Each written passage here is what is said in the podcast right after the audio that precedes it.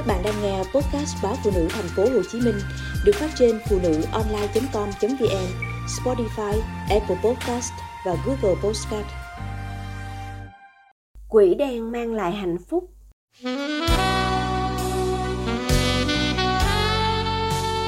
Sau bữa cơm tối, anh đưa cho chị 3 triệu đồng rồi bảo em cầm lấy mà gửi tiết kiệm. Chị thắc mắc vì chưa đến kỳ lương cuối tháng. Anh giải thích thỉnh thoảng anh đi sửa máy vào buổi trưa, cũng kiếm được chút ít. Chị tỏ ý giận dỗi, sao trước giờ không thấy đưa? Bộ tính lập quỷ đen hả? Anh im lặng mỉm cười. Nói như thế, nhưng chị biết rõ lý do anh tự nguyện nộp khoản tiền làm thêm cho vợ mà không hề phàn nàn. Cách đây mấy tuần, chị đến ngân hàng để mở sổ tiết kiệm cho khoản tiền lì xì của hai con nhân viên giới thiệu cho chị cách gửi online mà không cần phải đến ngân hàng, rất thuận lợi.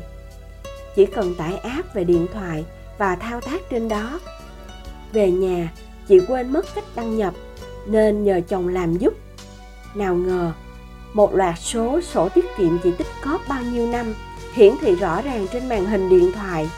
Chỉ cần nhấp vào đó là biết số tiền, ngày gửi, ngày đáo hạn. Anh bất ngờ còn chị lúng túng im lặng. Khoản tiết kiệm này chị âm thầm tích lũy. Không phải chị muốn giấu, mà vì chồng chị chi tiêu không tính toán. Nếu biết nhà có tiền, anh sẽ ỷ lại. Có tiền trong túi, anh thích gì mua nấy, hào phóng mọi lúc mọi nơi, nhiều khi rất lãng phí. Ngôi nhà cấp 4 của anh chị đang xuống cấp. Còn hai đứa con, mỗi ngày một lớn nhiều lần chị đề cập đến chuyện tích lũy để sửa nhà. Anh cứ gạt đi. Anh bảo, chị mơ mộng viễn vông. Với mức thu nhập hiện tại, bao giờ mới đủ tiền làm nhà? Trong khi khoản nợ mua nhà chưa trả xong. Nhưng chị biết, nhiều người thu nhập thấp hơn anh chị, nhưng biết tính toán chi tiêu, vẫn xây được nhà. Khổ nổi chồng chị lại nghĩ khác. Anh nói, chỉ khi nào trúng số mới đủ tiền làm nhà chứ tiết kiệm nhỏ giọt cũng không được bao nhiêu.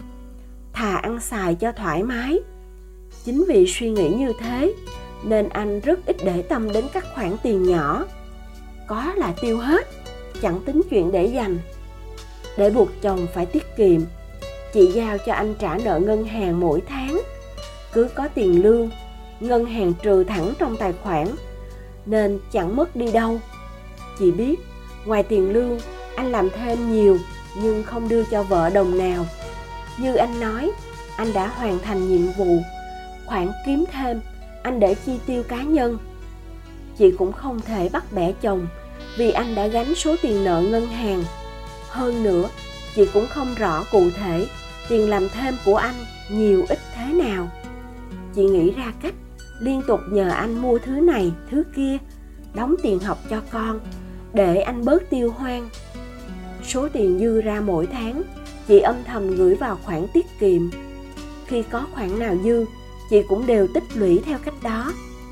Thay vì giảng giải chuyện phải tích lũy, chị thường nhắc chồng, lương mình thấp, không đủ chi tiêu gia đình, để anh phụ thêm.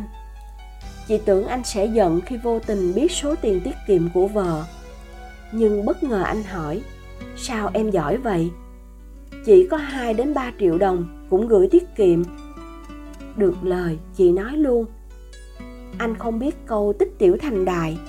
Cứ góp một đồng, dần dần sẽ có 10 đồng mà. Anh say sưa cộng những khoản tích lũy nhỏ của vợ. Ngạc nhiên khi số tiền lên đến gần 300 triệu đồng. Sau đó anh trầm ngâm. Hay thật, cứ tưởng một vài triệu không làm được gì. Té ra để lâu có hẳn số tiền lớn. Anh còn mơ màng. Nếu biết tích lũy theo cách này vài năm nữa, mình sẽ đủ tiền sửa nhà em nhỉ?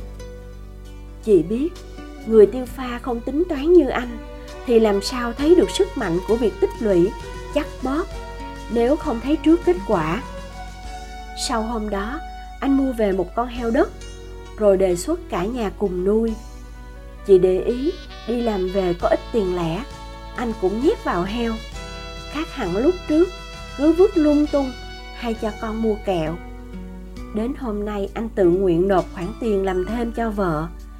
Và anh thành thật kể, số tiền làm thêm hàng tháng, đôi khi nhiều hơn tiền lương, nên anh tiêu xài thoải mái. Nghĩ lại, anh ấy nấy vì đã hoang phí trong khi vợ tiết kiệm từng chút một. Thấy chồng hào hứng với kế hoạch tích lũy, chị vui trong lòng. Nếu gặp phải người xét nét, chắc hẳn chị sẽ bắt bẻ này nọ về quỷ đen nhà người ta lộ quỷ đen, thì vợ chồng xào xáo. Còn nhà chị, thì vợ chồng hiểu nhau hơn.